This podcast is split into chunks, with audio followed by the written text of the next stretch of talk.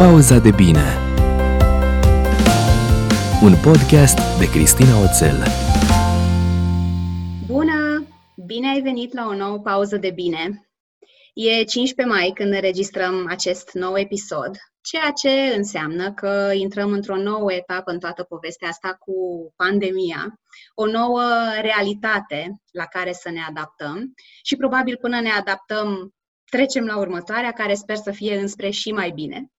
Pentru noi nu se schimbă mare lucru în familie, rămânem în continuare precauți, că vorba aia unde să ne și grăbim? Și în plus ne-am obișnuit atât de bine cu statul în casă, încât dacă mai stăm încă o săptămână sau două cumva pe același sistem, nici nu simțim mare diferență. Astăzi îți propun să continuăm cu conversația de life design de data trecută, pentru că pentru mine life design ține și de cum ne amenajăm spațiile în care locuim, ține și de partea de garderobă, de felul în care spunem o poveste prin hainele pe care le purtăm. Și îți propun să abordăm azi o temă despre care mie mi se pare că niciodată nu știu destule. Sau cumva că mereu rămân în urmă, că nu reușesc să țin pasul cu toate schimbările. Și m-am gândit că poate nu sunt singura care are această provocare, așa că am găsit invitatul perfect care să ne lumineze și pe tine și pe mine în ceea ce privește hainele, alcătuirea ținutelor, ce ar trebui să avem uh, în garderobă, cât de mult ar trebui să ținem cont de trenduri și cât de mult ar trebui să mergem pe ceea ce simțim că ne reprezintă și în ce ne simțim bine. Gabi Urdă este consultant de imagine și stilist vestimentar și are un ochi cu care ne va ajuta să ne vedem potențialul estetic și mai mult decât atât, ne va sprijini în a-l transforma într-un instrument eficient de comunicare. Gabi, bine ai venit și îți mulțumesc foarte mult că ai acceptat invitația și că ne petrecem, uite, o parte din după amiaza de azi împreună. Bine v-am găsit, bine te-am regăsit, Cristina.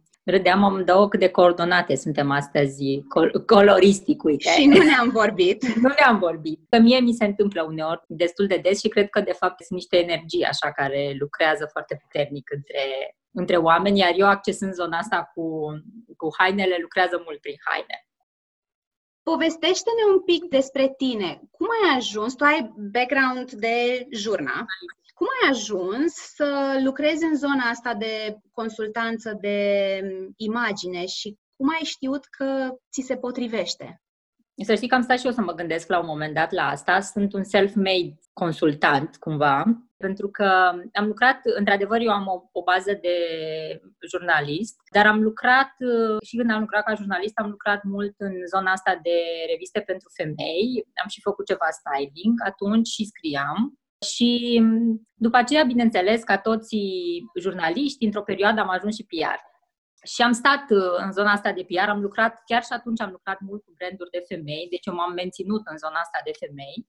Apoi, la un moment dat, am lăsat totul, pentru că mm, a fost un gap așa în viața mea, în care mi era rău din multe puncte de vedere. O depresie, rău fizic și nu mai știam ce se întâmplă și cum se întâmplă și mm, atunci am pornit un business, ca să vezi ce fac când este rău. După ce am avut o perioadă din asta așa, am pornit un mic business care tot așa era făcut, care era împreună cu prietena mea cea mai bună, care a rămas designer de bijuterie, Iuliana Soltani. Și amândouă ne-am apucat să facem bijuterii, la vremea aia niște bijuterii textile.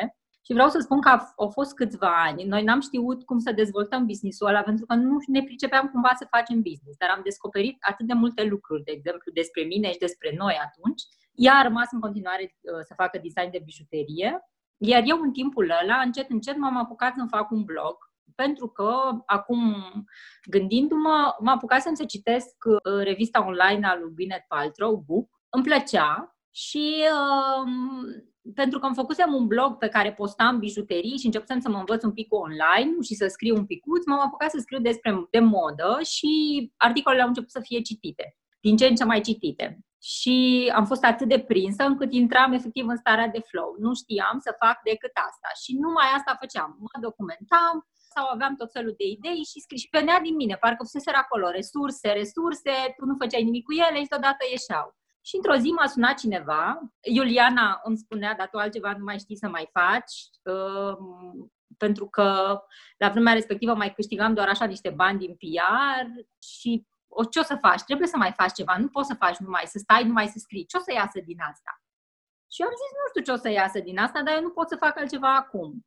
Și uh, consecvența asta, într-o zi, N-a durat extrem de mult, a durat vreo lună și ceva, nu mai știu, dar scriam zilnic, chiar și de două ori pe zi. Postam, postam, postam. Și m-a sunat cineva, ca și cum din totdeauna aș fi făcut chestia asta, a zis, vii și lucrăm, vii și lucrez cu mine, nu? Să lucrăm hainele garderoba. Și eu am zis, nu știu ce să zic. Da, am, în prima fază am zis, da, și o să văd. Ca și tipar, așa eu sunt starter, eu sunt aia care începe și se aruncă, spunând că o să-i crească arii. Drept urmare am zis, da, hai să facem. A fost foarte bună întâlnirea aia. Mi-am dat seama că îmi plac foarte tare oamenii, că am un mecanism care oprește judgmentul de tot, nu judec, mi se par toți oamenii foarte fain, foarte frumoși și eu îmi pun ochelarii mei atunci. Cred că apuci să le afli și povestea, cred. Da.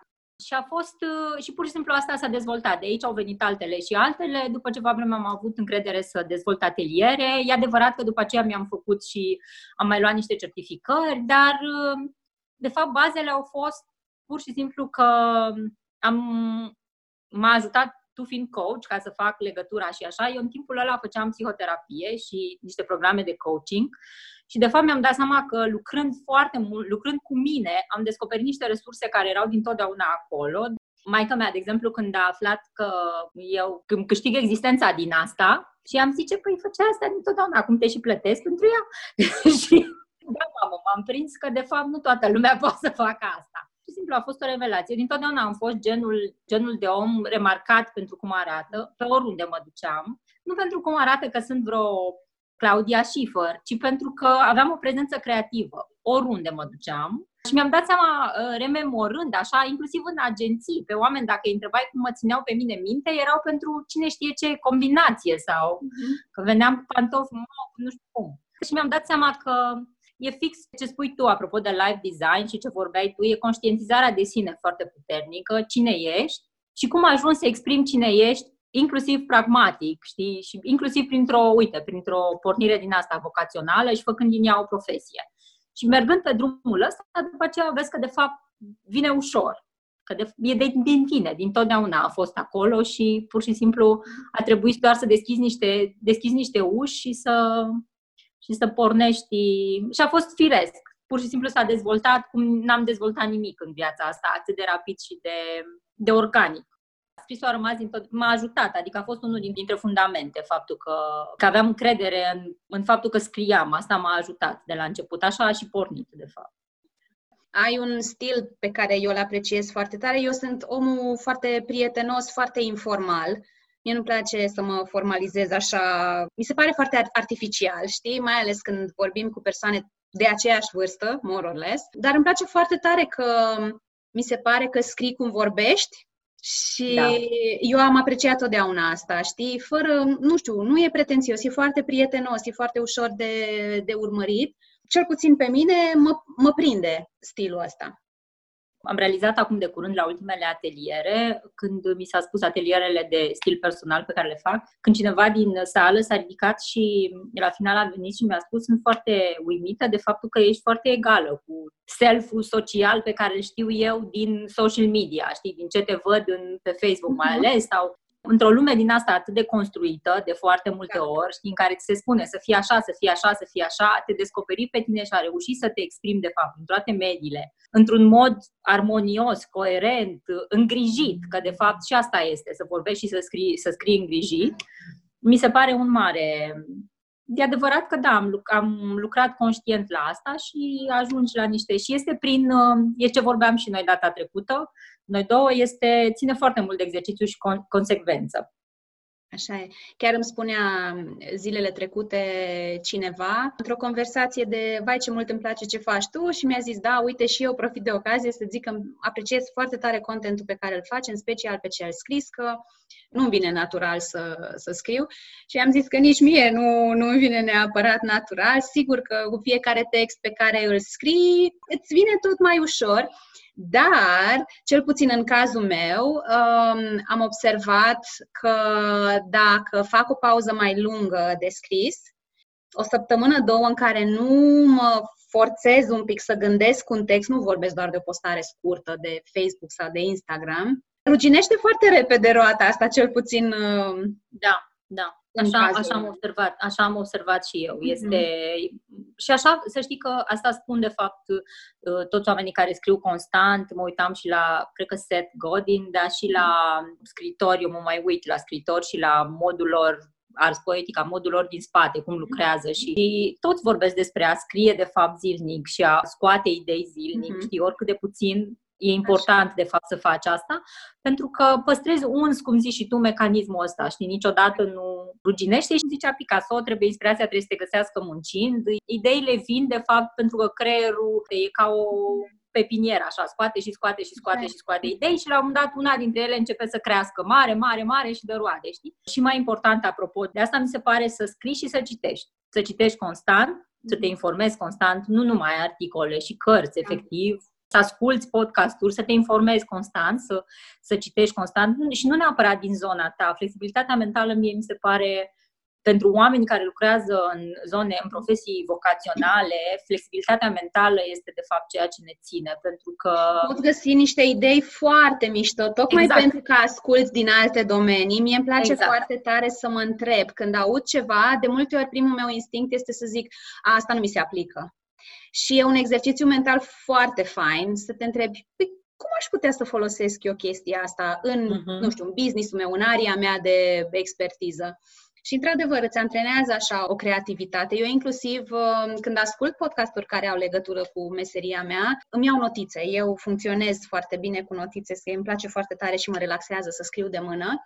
Și mi-am dat seama că, inclusiv, în, în a reține informația, mă ajută mult mai mult să mă gândesc și la ce aș putea să fac cu ea, exact. știi, imediat să-mi notez acolo o idee, decât doar să scriu așa ideile principale care mi-au atras atenția. Uite că tot vorbeam de a ține mușchiul ăsta uns, da, rotițele și să fii mereu în temă. Fac așa cumva trecerea spre spre zona asta de trenduri și tendințe. Și eu, înainte să înregistrăm, ți-am zis, mi-aș dori să avem o conversație cumva evergreen, uh-huh. pentru oricine, indiferent când uh, ajunge să descopere acest episod de podcast, să simtă că ceea ce descoperă aici este în continuare valoros. Cu toate astea, aș vrea să punctăm așa un pic, pentru că tot urmează să ieșim din casă. Ce mai e în tendințe acum? Ce zic trendurile acum? Eu mi-am făcut un obicei din a vorbi foarte puțin despre tendințe, aproape deloc, și a explica puțin mecanismul ăsta al tendințelor Uh, ele au un substrat comercial foarte puternic, de marketing mm. foarte puternic, inclusiv uh, culoarea anului și tot ce se vorbește pe tema asta, dar tendințele sunt o sublimare a mișcării mari, efectiv, economice și societale, ce se întâmplă cu noi se simte de la ceea ce mâncăm până la ceea ce îmbrăcăm, dacă ne uităm. Și sunt oameni care se uită la lucrul ăsta. Și da, dacă ești atent, o vedem și noi. Și astea se reflectă în, inclusiv în uh, tendințele care sunt și în zona asta de educație, de exemplu, în coaching, dar și în, uh, și în zona asta de haine, dar și în zona de decorațiuni interioare, cum spuneam, și în mâncare, și în uh, lifestyle, sănătate, în mult mai multe zone. Ori acum îmi place să vorbesc mult, se simte și se simte probabil și la tine, puternic zona asta de sustenabilitate și după zona asta de pandemie, de exemplu, și ce trăim acum, se va simți și mai puternic. Și dacă acum, nu știu, 10 ani stăm să ne gândim, nu se vorbea, nu vorbeam absolut deloc despre lifestyle sănătos sau foarte puțin, uh-huh. despre cum să ne cumpărăm bio, eco și așa, de cum citim etichetele într-un anume fel ca să de, nu știu, suplimente de un anume fel sau acum, de exemplu, au ajuns atât de aproape de noi încât le accesăm și uite, inclusiv te învață cineva despre ele sau... Și asta se manifestă mult și în haine. Nu se vorbea, de exemplu, absolut, mai aproape deloc. Era consumerismul la putere maximă, mai ales la noi, unde, na, era foamea aia că nu avusesem, știi? Da. încă și cumpăram, cumpăram, cumpăram. Acum există uh, blogger și influencer mari pe zona asta de fashion care încet, încet, nu sunt ei extrem de autentici și foarte, nu știu cum să zic, puri în ceea ce spun, puri, că ăsta e cuvântul, dar spun. Adică mesajele încep să ajungă uh-huh că există și alte metode de shopping, că putem să trăim mai sustenabil, garderoba noastră să fie mai sustenabilă, în sensul că putem să purtăm în mai multe feluri o haină, să nu mai dăm la o parte foarte repede din garderobă. Stilul ăla cu more, more styling, less shopping. Este ceea, e chiar un program pe care l-am avut acum multă vreme cu shopping la tine și fonier cum faci shopping la tine, cum privești de fapt și fonierul tău ca pe un magazin și cum reușești să scoți ținute noi din lucruri pe care le ai. Apoi, cum să îngrijești hainele mai bine. Pur și simplu ăsta e primul mod în care să faci sustena- în care să fii sustenabil tu cu garderoba ta, să ajungi să le îngrijești mai bine. Și la noi, chiar am avut un interviu, primul interviu pe care l-am făcut pe Zoom cu o tipă care are o curățătorie pe bune eco la noi care curăță totul cu apă și așa nu se mai curăță cu produse chimice care au foarte multe reziduri și să mai cumperi și vintage, să mai cumperi de la designer local, să ajungi și afacerile mici, să subziste și ele, să nu mai hrănim niște monștri care de fapt nu țin de nicio țară. Nici nu realizăm de fapt cât de ce puternică este industria asta fashion. Nici nu realizezi. Și pe cât e de puternică, pe atât este de poluatoare, de fapt. Mănâncă foarte multe resurse, inclusiv din resursele noastre financiare, și uh, pentru că cumpătarea și sustenabilitatea va fi una dintre tendințe, Mie mi se pare că oamenii se vor întoarce către garderoba lor în primă fază, apoi se vor întoarce și către alte feluri de a cumpăra.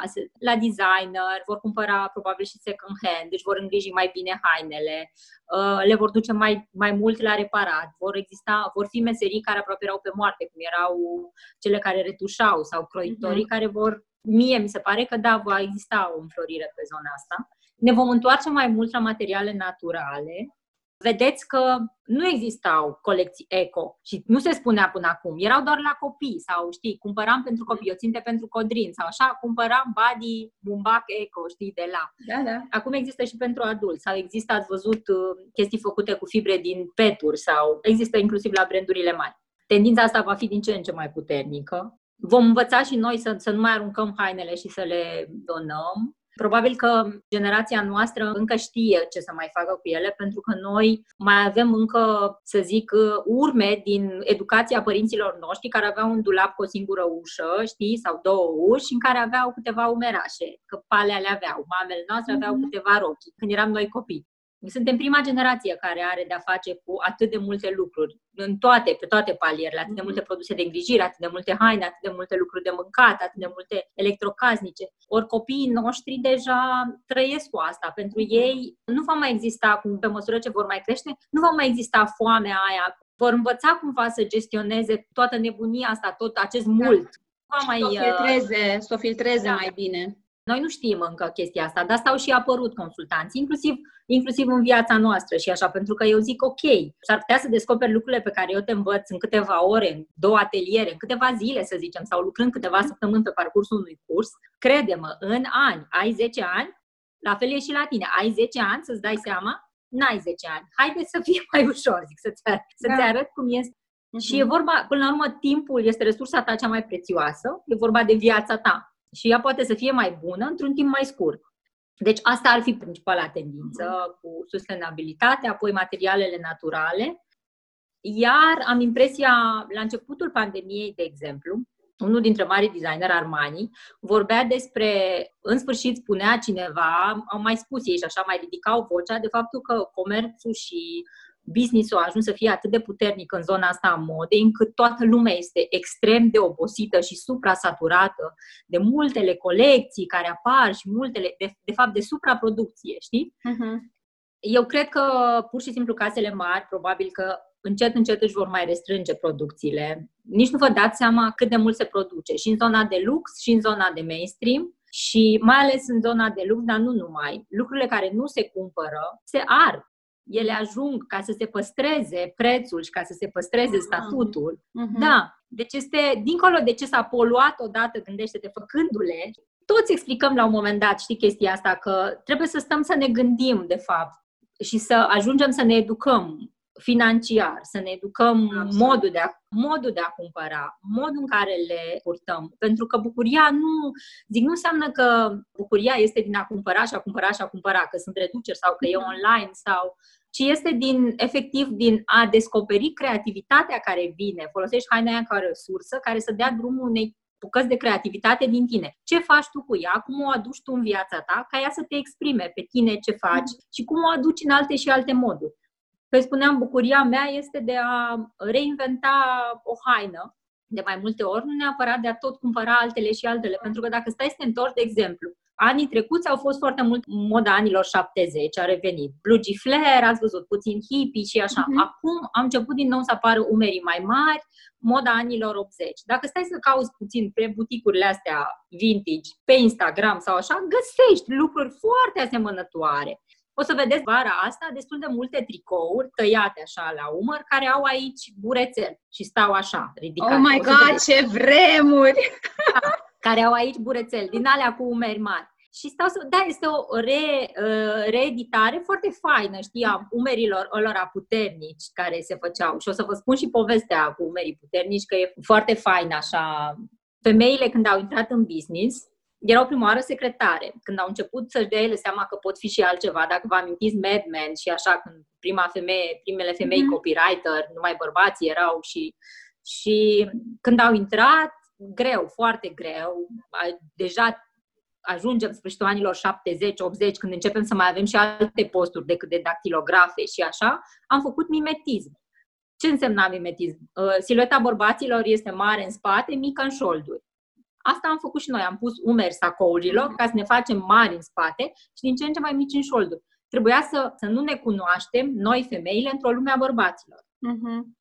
Asta am făcut. Încet, încet ne-am dat seama că se poate, uite, acum cât de cât să, se poate să, fa- să facem leadership uh, feminin și fără să mai copiem, de fapt, ce fac bărbații întru totul, inclusiv vestimentar. Dar de asta au apărut, pentru că ne doream mult mai multă prestanță, trebuia să impunem și de asta vă spun că nu realizăm, dar mișcările astea mari în societate și economice se reflectă. Când, când am spus povestea asta, îți dai seama, ele se reflectă în haine.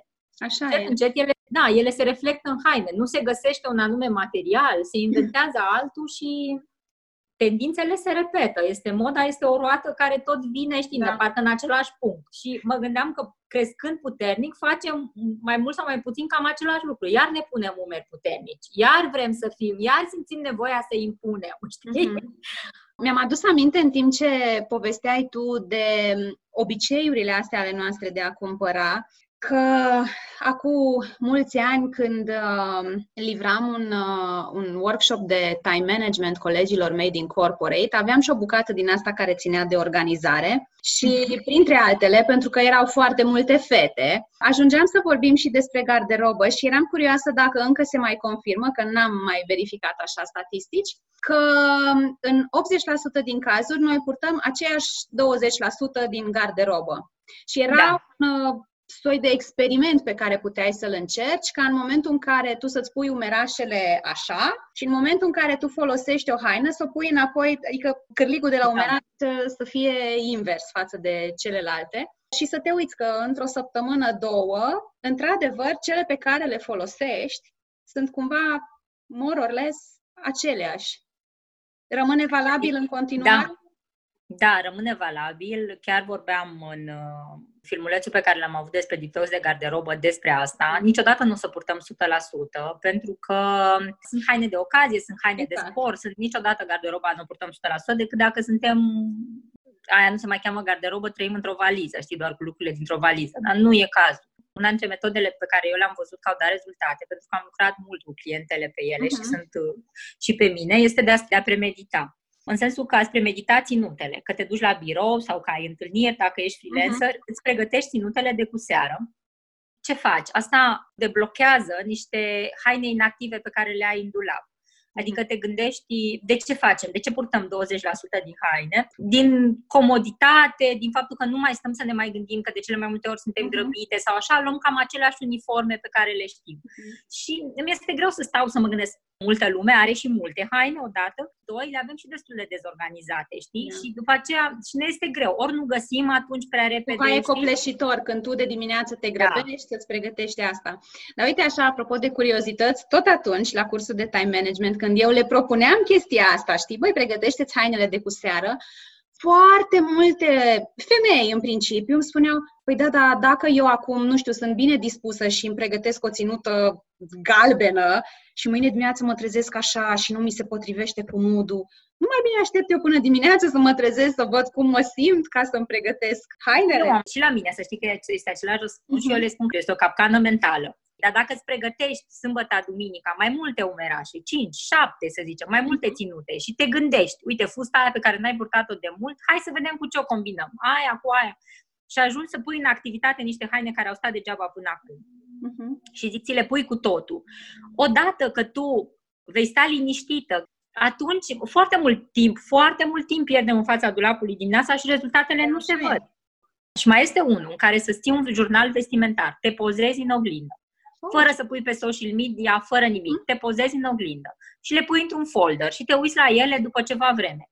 Ajungi să te obiectivezi după trei luni și să vezi după două luni, chiar mai devreme, și să te uiți la tine ca la un altul și să zici, băi, uite, chiar îmi stătea bine cu asta sau asta nu. Uh-huh. Sau, dacă nu ai idei, s-ar putea să-ți dea idei. Una dintre clientele mele îmi spunea, băi, mă uit printre ele și îmi dau seama că anumite chestii îmi stăteau atât de bine și le-am uh-huh. repetat, puțin într-o altă formulă.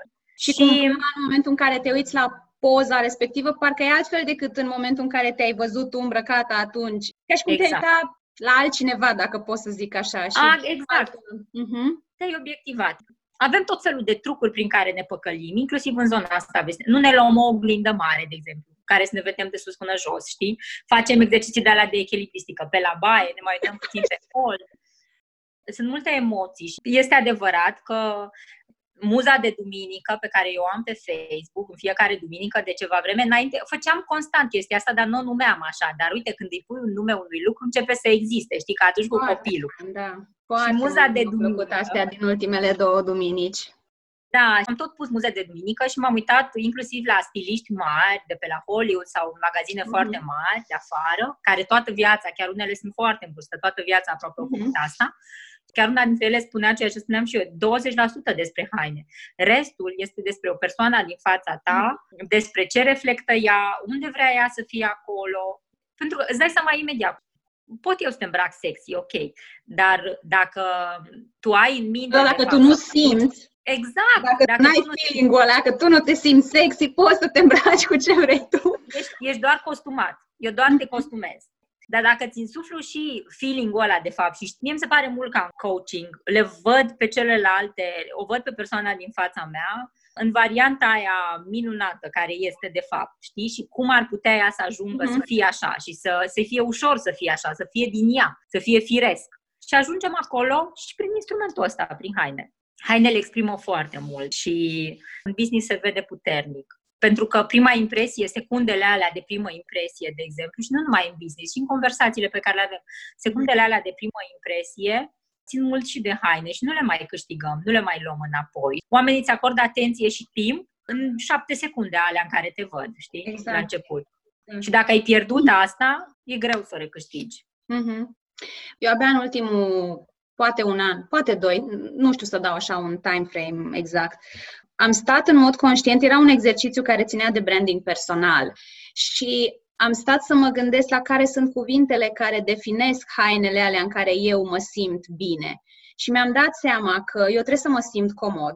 Asta pentru mine e foarte important, mai ales dacă sunt în cursuri și eu gesticulez și mă mișc și eu mă implic foarte tare. Pentru mine ales sunt multe ore de flow în care eu, eu nu vreau să am, mi-a ieșit cămașa din pantaloni. Și mi-am dat seama că pentru mine trebuie să fie în primul rând comod, că trebuie să fie colorat și uh, că prefer croiurile astea clasice. După aia am început să mă uit și la zona de bijuterii și eu eram tot timpul cu cei de mititei, perluță, știi, o pietricică acolo, să...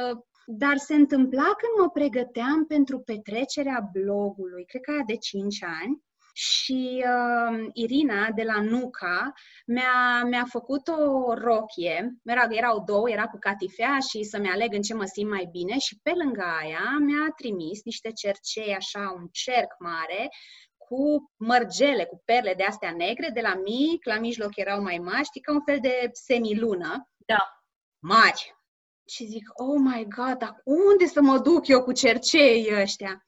Tu și când mi-am pus, mi-am dat seama că la gâtul meu merg foarte bine. Și uite cum cine... Deci dacă era după mine, eu nu i-aș fi încercat, eu nu mi-aș fi cumpărat în vești. Dar uite, a fost cineva care să-mi dea acest push și mă bucur că a făcut-o și după aceea am început să îmi iau uh, pe lângă cercei mei mărunței așa și delicați și din ăștia mai statement așa. Ok, am reținut. E parte de sustenabilitate și susțin, ca să zic așa, uh, valoarea asta. Zine un pic, apropo de, nu știu, poate anumite croieli sau culori pe care se pune accent într-o anumită perioadă.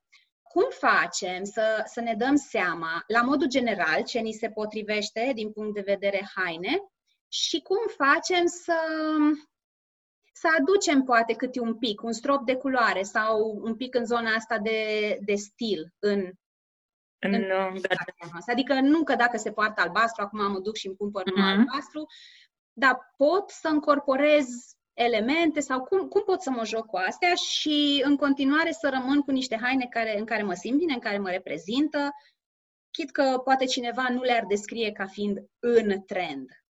Oricum, zona asta de tendințe ceea ce se numește în, în zona asta de stil, stil, că sunt mai multe stiluri vestimentare, să zicem, și cele care sunt foarte legate de tendințe, nu trec neapărat uh, testul. Uh, așa, dacă vrei să fii blogăriță de fashion, poate că e ok să fii în tendințe, dar dacă te ocupi de altceva, este bine să aduci tendințele la tine și să le interpretezi. Nu să le iei efectiv cum sunt, să le interpretezi cum spui tu, fix pe segmentul tău. În sensul că este bine să ne facem o garderobă de bază făcută din piese, din piese clasice și în culori neutre, chit că ele sunt în funcție acum și de tent și de cum avem părul sau așa, probabil ne-am dat seama că ni se potrivesc mai bine bejurile, griurile, uh-huh. funcționăm mai bine pe alb sau funcționăm mai bine pe negru sau... Dar lucrăm mult în zona asta, iar o culoare pe care eu o tot promovez mult, mult, mult, este, care este neutră, este bleu marinu. Când nu știm, sau albastru, în toate nuanțele lui, când nu știm cu ce să punem ceva, luăm albastru lângă, punem albastru lângă, pentru că eu zic că e aceeași logică a blugului. Când nu știi cu ce să exact. pui ceva, pui blugi. Exact, și zic că îți iei blugi, blugii merg cu orice, zic așa, pui albastru lângă orice, orice imprimeu ai avea și nu merge, pune un pantalon albastru lângă că o să meargă, zic, uite, și gata. Sau o fustă albastră, blue marin sau o nuanță de albastru, zic gata. Și uh, pe lângă această garderobă de bază, care, în care e bine să investim, în sensul că să ne cumpărăm un jeans care arată bine, indigo mm. sau negru, dar de fără rosături, fără ștersături, fără, care să efectiv să fie genul ăla de jeans de business, știi, pe care mm-hmm. să poți să ți-l pui cu un pantof elegant, cum poartă bărbații. Un jeans de business cu un pantof elegant de costum, cu cămașă și, și femeile pot face chestia asta, de exemplu. Mai ales dacă avem, cum suntem noi, avem niște meserii liberale și în care putem, de exemplu, să vorbim cu clienții așa, având un pantof uh, elegant, dar un jeans bleu marin și sus mi-am pus o bluză cu fundă. Odată asta, să investim într-un sacou bun care să ne ajute, că el este la fel, să fie într-o culoare neutră, că mai avem și altele, da, ok o rochie pe talie, deschisă puțin în cloș, vine bine oricui. Să ai una din aia și câteva curele subțiri. Toată lumea care, prin garderobele cărora am trecut, sute de femei, am zis că până la urmă poate fac asta și au cumpărat curele după mine, după ce am umblat eu cu ele. Cumpărați curele subțiri, este foarte important să-ți marchezi talia, adică și curele de blugi, într-adevăr, dar nu din alea bărbătești masive, uh-huh. dar și curele subțiri, griuri, albastre, negru cu textură, tot timpul te ajută. De ce? O ținută, de fapt, nu este formată din haină, e da, e din haină plus încă ceva. Cum spuneam, și o să repet că o să am un uh, atelier, primul meu atelier online, care se numește, că ziceai tu, uite ce amuzant sună, ce bine sună, de la haine la ținute în 10 minute.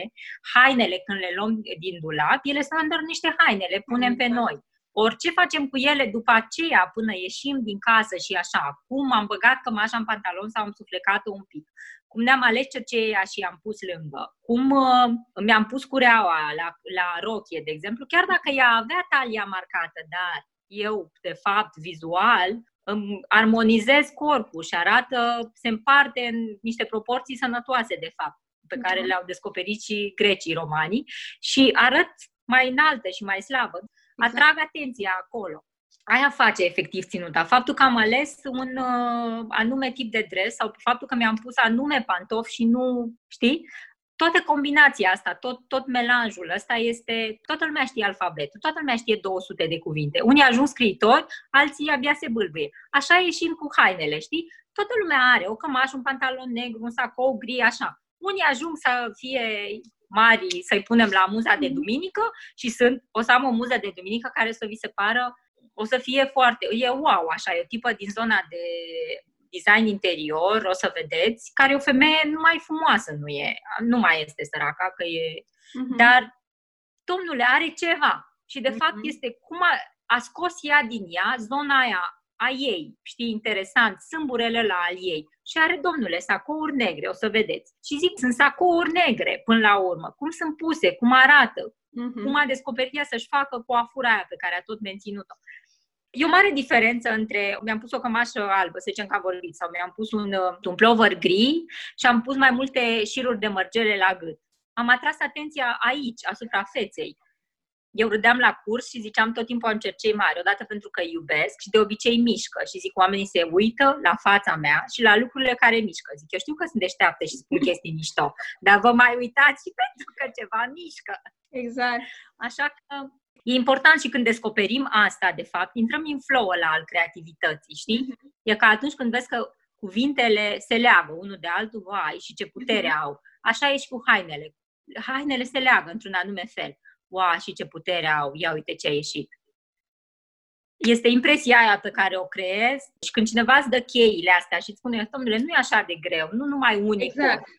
E ceva ce n-ar trebui să ne lipsească dacă ar fi să te gândești la, nu știu, unu, două articole vestimentare care nu ar trebui să ne lipsească din, din șifonier? Mie mi se pare că e foarte, foarte important să investești într-un blazer sau într-o haină mm-hmm din asta între anot, de între cumva între anotimpuri. Nu mă refer neapărat la trenci sau o haină cu mânecă trei sferturi, de exemplu, mm-hmm. pe mhm. care, la care să poți să, să-ți dai voie să iasă ploverul sau să iasă bluza pe care o ai, să facă jocul ăla de texturi, știi?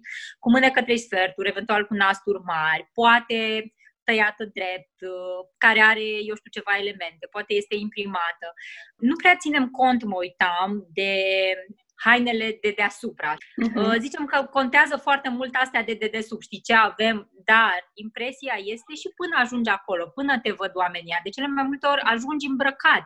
Da, se întâmplă să te dezbraci, dar tot ce se întâmplă, și mai este o treabă, trebuie să ținem foarte mult cont de starea pe care ne-o dă haina.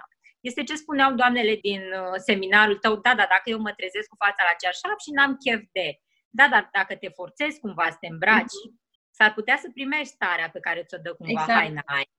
Deci odată un blazer din ăsta mai structurat, să avem curajul efectiv de a avea un nasture mare, de a pune un, o broșă pe el, de a avea un uler contrastant sau o curea poate să-i punem pe deasupra, să fie cumva să avem curajul să-l avem acolo, pentru că el ne dă... Mi se pare că chiar dacă te îmbraci foarte neutru, de exemplu, să zicem că ți-ai pus uh, o pereche de jeans, cum ziceam, sau o pereche de pantaloni din aia țigaretă negri, niște pantofi cu șiret și ți-ai pus o bluză glomarin, să zicem, pe tine. Uh-huh. Dar îți pui, îți pui uh, haina aia și gata. E, poate să fie trei sferturi, poate să fie mai scurtă, să fie clopot sau oricum să iasă puțin din zona în care ne-am obișnuit noi. Uh-huh. Și ăsta, să dau un sfat, că tot am ajuns aici, cum avem obiceiul de a da play unui podcast pe care a zice ăsta nu-i pentru mine, sau o carte care a zis, chiar de curând am citit o mhm. carte, uh-huh. sunt într-un club de carte și au propus o carte pe care n-aș fi luat-o niciodată.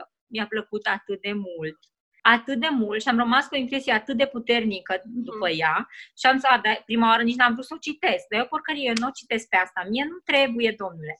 Și E deschiderea, așa am zis, dar eu spun altora, du-te, domnule, în magazin, ia chestia aia, pune-o pe tine, nu stă bine, pune-o la loc. Și zic, eu nu port imprime, dar mi se întâmplă și mie, Gabi, de ce mi-ai adus asta la cabină? Eu nu port imprime ăsta, pune-l pe tine. Nu trebuie să-l cumperi acum. Îți rămâne doar imaginea aia pe retină. Exact. Pune-l pe tine, să vezi cum e. Da, sau nu pun, nu, decolteul ăsta pentru mine, pune-l pe tine, doar atât, îți rămâne imaginea acolo, nici nu trebuie să-l iei. Uh-huh. Și e, e important să facem exercițiul ăsta cu noi, știi, că de fapt ne trecem niște limite mici și dacă le-am trecut pe alea, da. poate avem curajul să trecem și altele mai mari. Uh-huh. Deci odată blazerul ăsta, odată, ar mai fi să ne luăm o pereche de balerini, de exemplu, sau sunt femei care nu poartă balerini, nu le plac balerini, le plac pantofii cu șiret, să zicem, sau tot vorbim de tocuri, tocuri, tocuri, tocuri. Eu port destul de rar tocuri. Și după ce l-am născut pe Cotrin și problemele mele cu coloana, înainte purtam destul de mult. Acum am zis, Doamne ajută că au început tocurile groase, mai stabile, dar mie îmi plac foarte tare balerinii sau pantofii care sunt puțin ascuțiți la vârf. Uh-huh. Nu contează neapărat, contează mult forma pantofului, contează mult proporțiile și forma hainelor ca tu să pari zveltă înălțimea, dar nu neapărat asta. Dacă îți lași gleznele la vedere, de exemplu, și spui un pantof fin în picioare, care are o formă mai fină, vei părea mai zveltă. Mai zveltă chiar decât dacă ți-ai fi spus tocuri. Da, te Știi înțeleg la partea cu tocurile, pentru că um, oricât de frumos ar fi, eu am făcut când eram uh, copil foarte mulți ani de dans și cumva un toculeț acolo, știi, care creștea așa. Da pe măsură ce creșteam și noi. Și, într-adevăr, îți dă o altă... E centru de greutate, știi, care se, se schimbă. Am câțiva pantofi cu toc, dar nu rezist prea multe ore pe ei, pentru că exact. mă doare îngrozitor de tare spatele. Și decât să mă chinui, prefer balerini, de exemplu. Mi-e foarte important să mă simt comod. Nu mă interesează dacă e sau nu e la modă. Am, exact. am trecut de mult de, de chestia asta. Așa, deci contează și forma pantofului, da? Și nu trebuie neapărat. Contează și forma. Aveți curajul, la fel și aici, în zona asta, să aveți curajul de a, pentru că ne îmbrăcăm destul de mult în neutri, de a lua, domnule, un animal print, de a lua un uh, balerin, mai ales pentru evenimente, chiar și de zi, de exemplu, și mai ales vouă vă recomand. Probabil în comunitatea ta sunt multe antreprenoare, multe femei care merg la conferințe, la evenimente.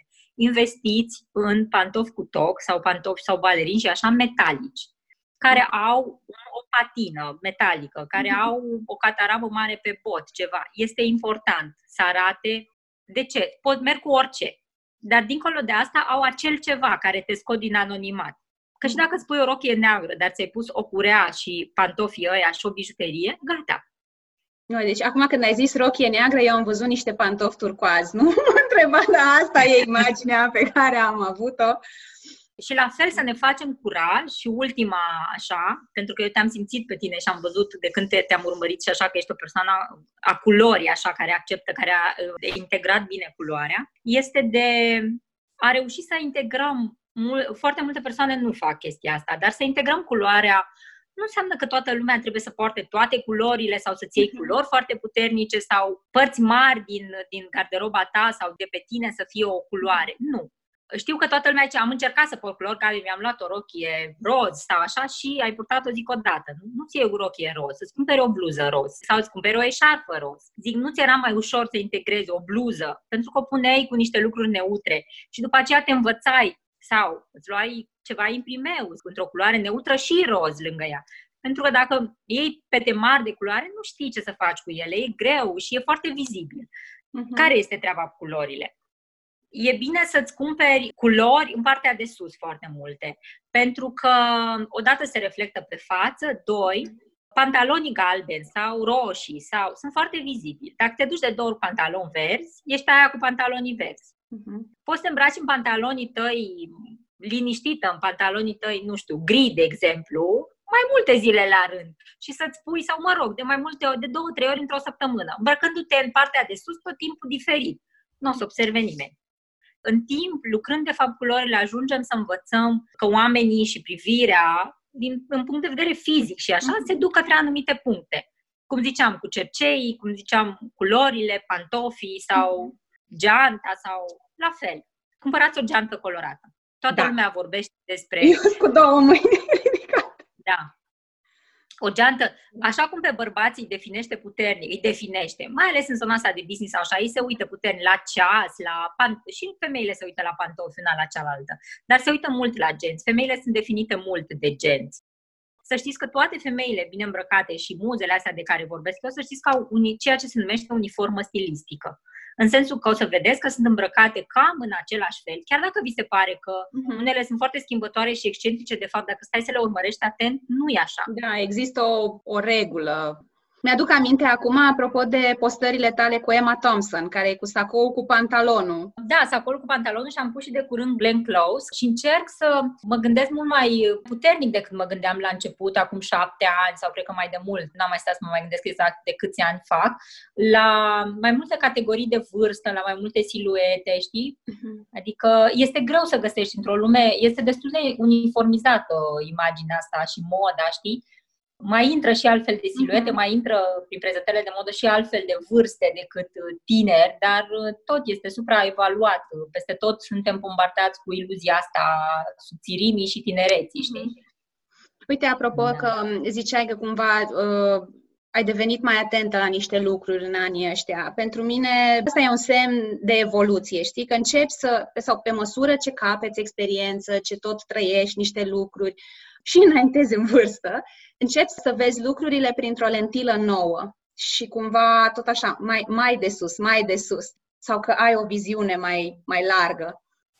Aș vrea să ne mai zici și apoi ne, ne apropiem ușor, ușor de încheiere, dacă există ceva de care să ținem cont, că, nu știu, senzația mea, și corectează-mă dacă greșesc, este că cumva și ținutele noastre ar trebui să evolueze odată cu noi. Și nu mă refer neapărat la vârstă, dar sunt etape, nu? Eu, de exemplu, am descoperit toată povestea asta cu culori și cu ce îmi place în anii în care am început să mă concentrez foarte tare la zona asta de autocunoaștere și am început să mai scot, să mai dărâm din blocaje și așa mai departe. Dar pe măsură ce trecem așa de la o etapă la alta a vieții, sunt lucruri la care să ne uităm, modificări pe care să le facem în ceea ce privește ținutele ca și în zona asta de, cum spuneai tu, de life design, este important să ne mișcăm continuu. Uh-huh. Să, chiar dacă ne mișcăm step by step, baby step, așa, faptul că te-ai oprit, de fapt, inclusiv și că ai rămas într-o anume eră a ta, inclusiv din punct de vedere stilistic, este un semn că, de fapt, e un blocaj acolo și că ceva s-a întâmplat uh-huh. și ai rămas într-o anume zonă.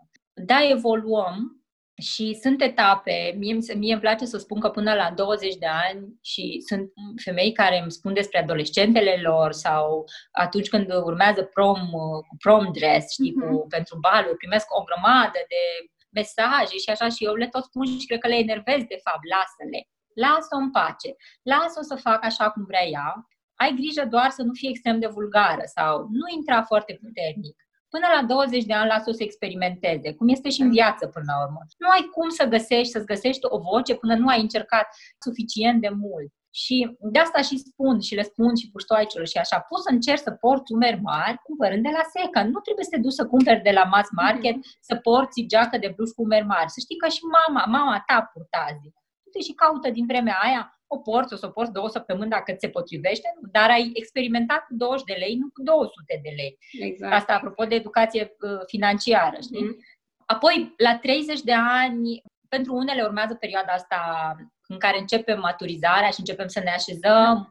Pentru multe este maternitatea și în garderoba unei femei maternitatea aduce foarte mult foarte mult zona asta a confortabilului, știi? Dacă până atunci mă uitam foarte multe, se chinuie pe tocuri, cu chestii mai strâmte, da. mai scurte, mai a, după aceea cu copiii ori o dăm, intrăm puternic în pasa aia, mie nu-mi pasă, nu mai pasă, știi, oricum merg doar în parc. Zic, da, ok, nu te duci împopoțonat în parc, dar în același timp viața ta o să continue în niște da. termeni da. oricum și descoperim, de fapt, bucuriile astea ale ce poate, calea asta de mijloc, care mie îmi place să o tot propovăduiesc, calea asta în care se poate, cum ziceam și cu balerini, și cu, în care se poate să fie și comod, în care se poate să fie și chic, de fapt, uh-huh. și în care ajungi să te exprimi și te cauți. Mie îmi pare că în zona asta de peste 35 de ani ajungi să te cauți mai mult pe tine și abia de acum încep să te exprimi mai bine. Pentru că, și mai ales dacă lucrezi cu tine, noi suntem, cred că holografici se numește. Dacă lucrezi la o bucată din tine, începi să lucrezi la tot, de fapt. Și după aceea se reflectă în tot, știi? Este, e ca o glinjoară, de aia te uiți într-o bucată și ajungem să ne reflectăm. Mm-hmm. Odată ce facem curățenie, eu mă uitam, odată ce facem curățenie în dulap, începem încet, încet, am văzut, să facem curățenie în ce mâncăm, de exemplu. Să facem, începem după aceea mai mult, să facem curățenie în relații. Să facem, și asta vorbea și Marie Kondo. Și într-adevăr așa este Sau cum se întâmplă, încep din partea cealaltă, încep să faci curățenie în relații, femeile instinctiv se duc spre dulap, de exemplu, când fac curățenie în relații. Încep să facă curat în casă, în sertare, în da. dulapul lor. E... Păi uite-te numai apropo și de ce s-a întâmplat, nu? Când am rămas închiși în casă, foarte multă lume se mândrea, în special, într-adevăr, femeile, cu faptul că, băi, eu am spălat toate hainele de iarnă, am trecut la hainele de vară, am reorganizat hainele mele, ale copiilor, ale tuturor e și un mod în care să te eliberezi de energia asta pe care toate emoțiile astea mai grele ți-o, ți-o dau. Știi ce faci când exact. te Mă duc să fac curat, lăsați-mă în pace, mă închid în cameră cu hainele, știi? Și mai e ceva, vrea cineva să mă ajute? Nu, perfect, acolo mă duc, știi? Să stau singură. Da, și e, e un act care are finalitate. Când ești într-o zonă atât de instabilă, în care nu știi când o să termine, când o să exact. ceva, e un lucru pe care ai, la care ai control total mhm. ce se întâmplă acolo și se, începe să se termină undeva. Exact. De asta facem lucrul ăsta și nu numai, îl facem în multe perioade, perioade de divorț, perioade de schimbare de job, de da. multe perioade.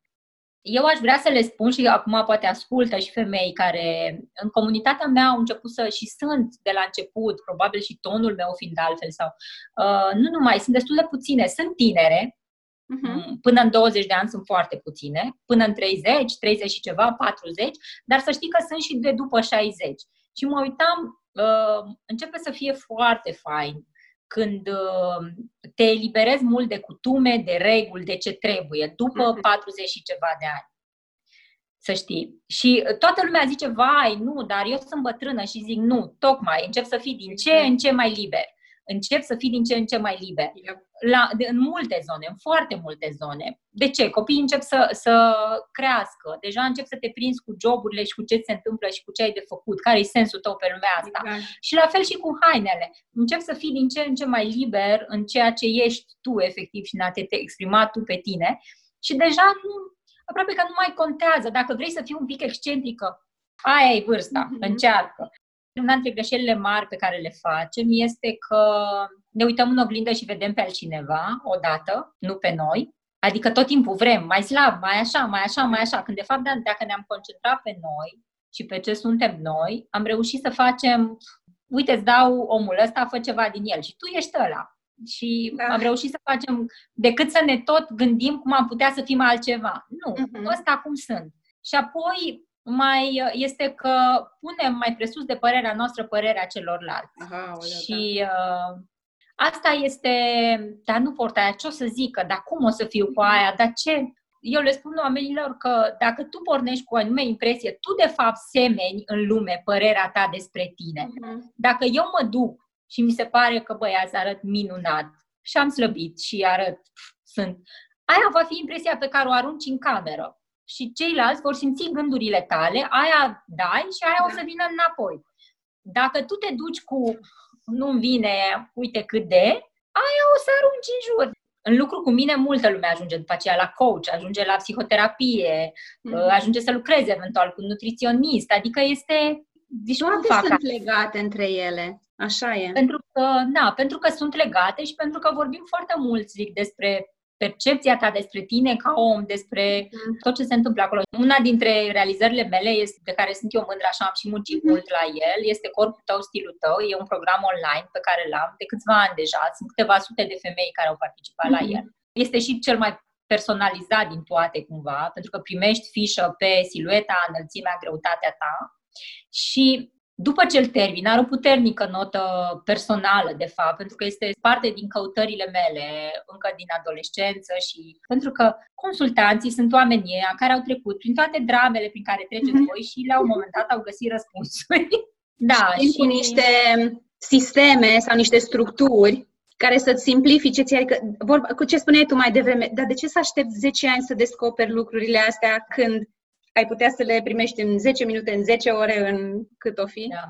Și are o puternică notă personală și e o zonă de vulnerabilitate așa și, și de forță acolo și primesc niște mesaje când se termină programul, de uneori plâng, efectiv. Mm-hmm. Nici nu dau seama cât de, de fapt, ce le-a atins mai tare. Faptul că au schimbat niște, că au făcut niște schimbări în percepția lor asupra garderobei, hainelor și cum au aflat alfabetul ăsta și cum să mm-hmm. se exprime prin haine sau doi, pentru că au lucrat niște exerciții care țin mult de self-esteem, de fapt, știi, și de imaginea ta și uh-huh. o să mă gândesc ce, băi, ce, ce, ce schimbări și de fapt aici simți că este inputul tău în lumea, în lumea asta, știi?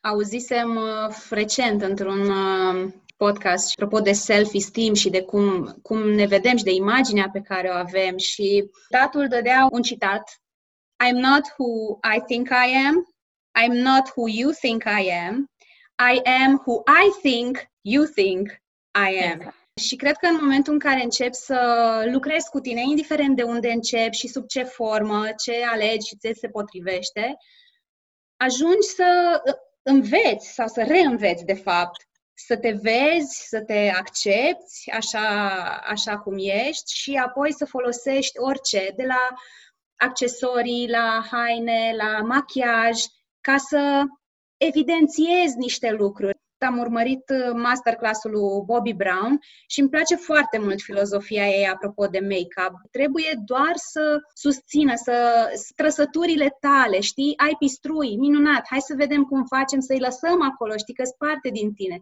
Și make-up-ul ăsta minimal și să nu te ascunzi sub uh, straturi întregi de tencuială, cum le zic eu.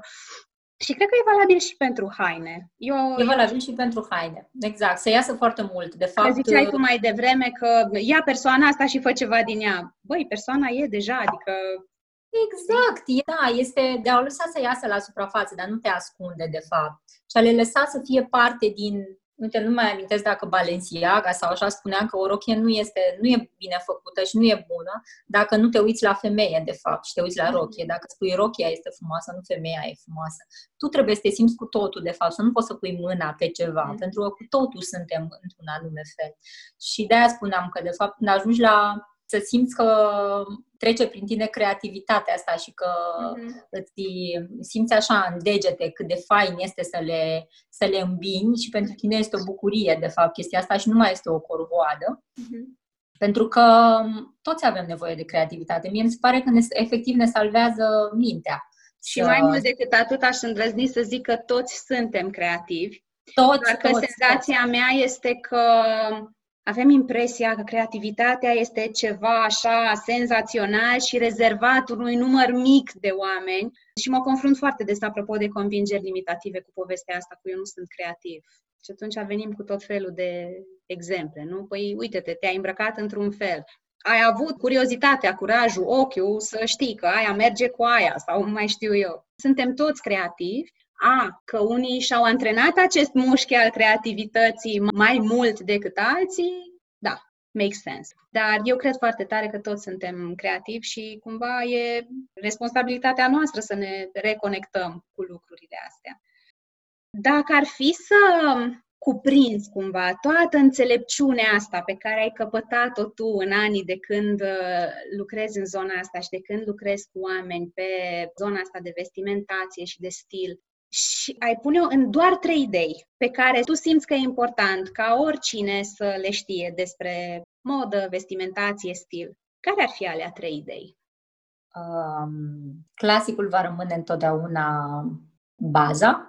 Uh-huh. Tot timpul să pornim de la clasic, asta odată. Este uh, preconcepția, și o să vorbesc puțin, este preconcepția că este tern, banal, conformist. Uh-huh. Dar, de fapt, nu. Clasicul rămâne întotdeauna baza trebuie să fim atenți la calitatea lui, asta e tot. Dar clasicul rămâne întotdeauna baza. Doi, creativitatea nu înseamnă excentricitate, nu înseamnă flamboyant, nu înseamnă opulent, nu înseamnă mulți bani, nu înseamnă uh, saloane și creativitatea asta în detalii și în modul în care ajungi să te exprimi prin lucruri mărunte, care țin mai ales de styling. De aceea consider că este important să, să-ți antrenezi abilitățile de styling mai mult decât altele când vine vorba despre haine, mai mult decât să cumperi, de exemplu, mai bine ai învăța cum să combini mai mult, cum să folosești accesoriile mai mult, cum să te inspiri mai mult. Uh-huh. Și trei, ar fi că inspirația este în jurul nostru, trebuie doar să deschidem ochii și să ieșim din modul comparație, de a ne compara cu alte femei, cu eu n-am să fiu așa, aia este dintr-o revistă, dar uite de pe uh, uite, aia e dintr-o reclamă sau nu. Mi-am dat seama că trebuie să aduc femei de, de toate felurile și actrițe care sunt mai uh, corpulente, care sunt mai scunde, care sunt mai înalte, care sunt mai în vârstă, care sunt oameni normali sau, nu știu, uh, oameni care sunt în spate, galeriști, de exemplu, sau scriitoare, cum se îmbracă sau pictorițe pe care n-ai de unde să le... Și zic, uite, nu numai în zona asta a modei sunt. Oamenii sunt, sau nu știu, care sunt din alte, care sunt coach unii sau oamenii sunt peste tot. Oameni care sunt, care de fapt au descoperit cheia ale creativității și au ajuns să le exprime frumos sunt în toate domeniile. Da. Uite, și sunt peste tot și au poate tot felul de siluete, tot felul de vârste. Poți să te lași inspirat de orice nu trebuie să te, să te oprească. Pe noi ne oprește foarte tare comparația. Foarte tare comparația. N-am să fiu, nu sunt așa, nu. Poți să te lași inspirat de, de orice. I-am zis, nu înseamnă că trebuie să ai neapărat haina aia, dar poți să vezi combinația de acolo, de culori, de exemplu, sau modul în care a legat centura. Exact. Asta e tot. Apropo de comparații, noi avem tendința asta să ne comparăm atunci când uh, noi nu suntem într-un moment foarte strălucit sau cu cineva care aparent la un anumit moment, într-o anumită zi, pare că e mai bine decât noi, la orice categorie. Și cred că foarte des dialogul e, da, de ce eu nu, săraca de mine, că asta e numai pentru anumite persoane, că alții întotdeauna, eu niciodată, în loc să ne uităm cumva cu un ochi creativ și curios ok, uite, poate că pe domeniul nu știu care, femeia pe care eu o urmăresc are succes.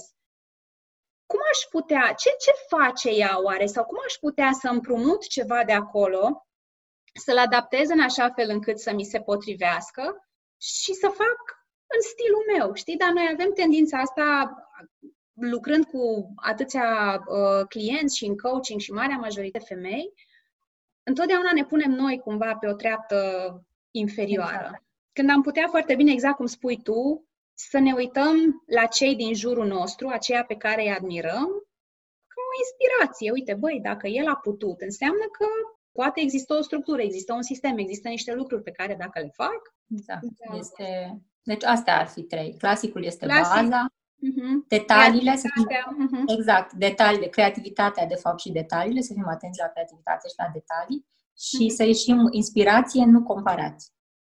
Când am intrat în zona asta, mie mi se pare că, și asta și acum fac o paranteză emoțională așa, suntem, uh, mai ales femeile, foarte puternic, și la bărbați, dar foarte puternic, femeile, pentru că lucrez preponderent cu femei. Mm-hmm. Femeile sunt învățate, efectiv, din generație în generație, cred că a fost un mecanism de supraviețuire, efectiv, să se vorbească mult una pe cealaltă, să se compare una cu cealaltă, să, să se uite în ograda celelalte și să vorbească despre ea, să, adică este când ieșim, când efectiv parcă suntem învățate chestia asta de acasă, da, pentru că și nu putem neapărat să le învinuim pe mamele, bunicile, străbunicile noastre. Așa se întâmplau lucrurile, așa când am descoperit că pot să ies din modul ăsta, că anumite comportamente sunt învățate, de da. fapt, că ăsta nu e un pattern care mi-aparține.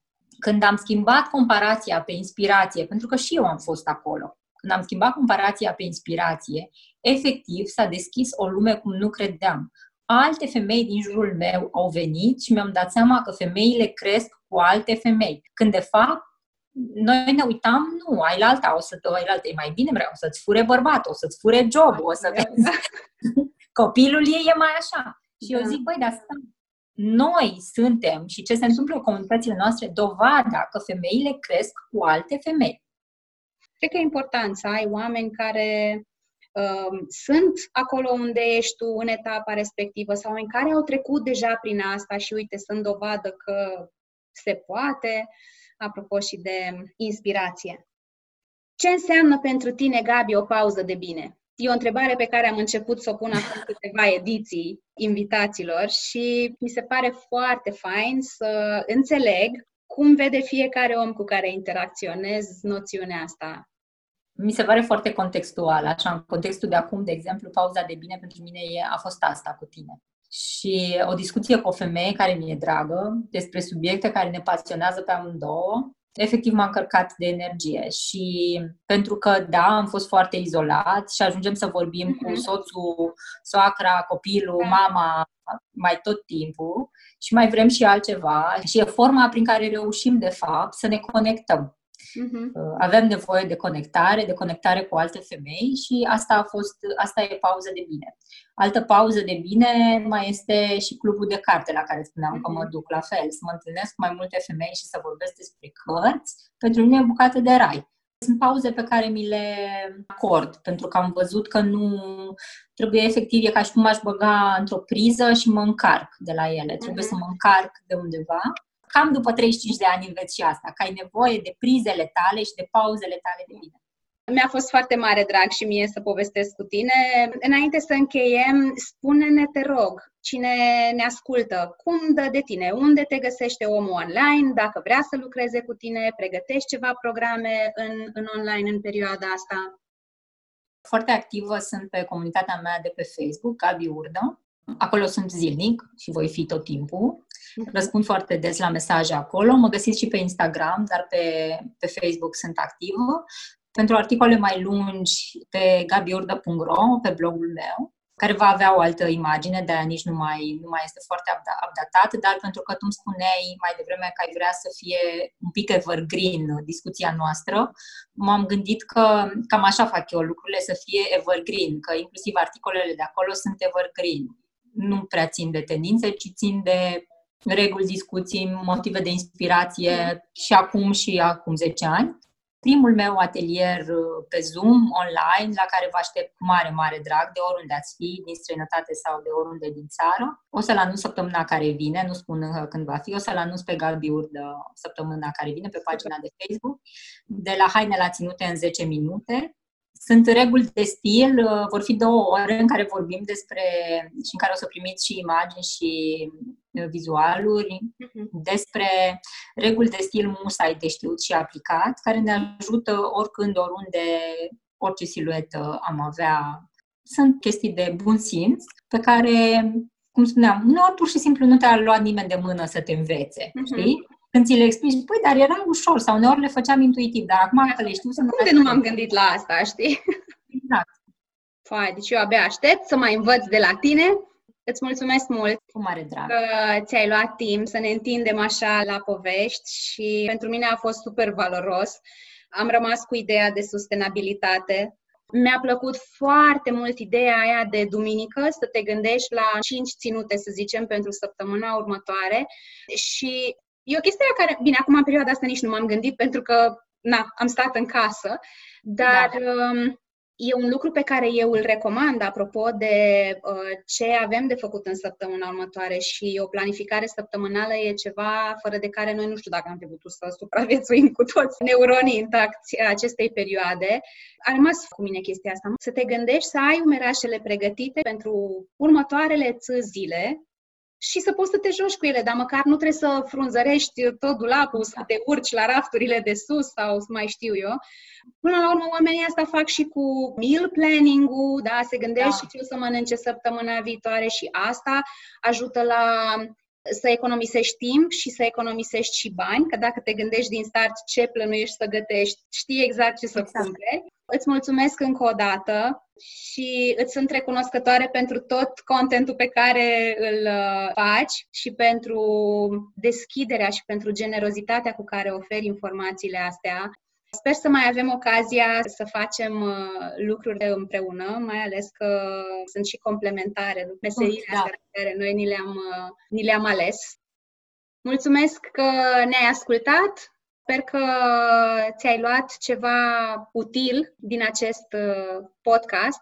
Pentru prima dată am filmat și video pentru că, hei, Zoom ne ajută și folosim la maxim instrumentele pe care le avem acum la dispoziție și chiar dacă nu ne putem deplasa, cine zice că nu putem să înregistrăm conversații reușite? Dacă ți-a plăcut, te încurajez să te trimiți altor uh, prietene, cunoștințe, oricui crezi că i-ar prinde bine niște trucuri evergreen legate de ținute.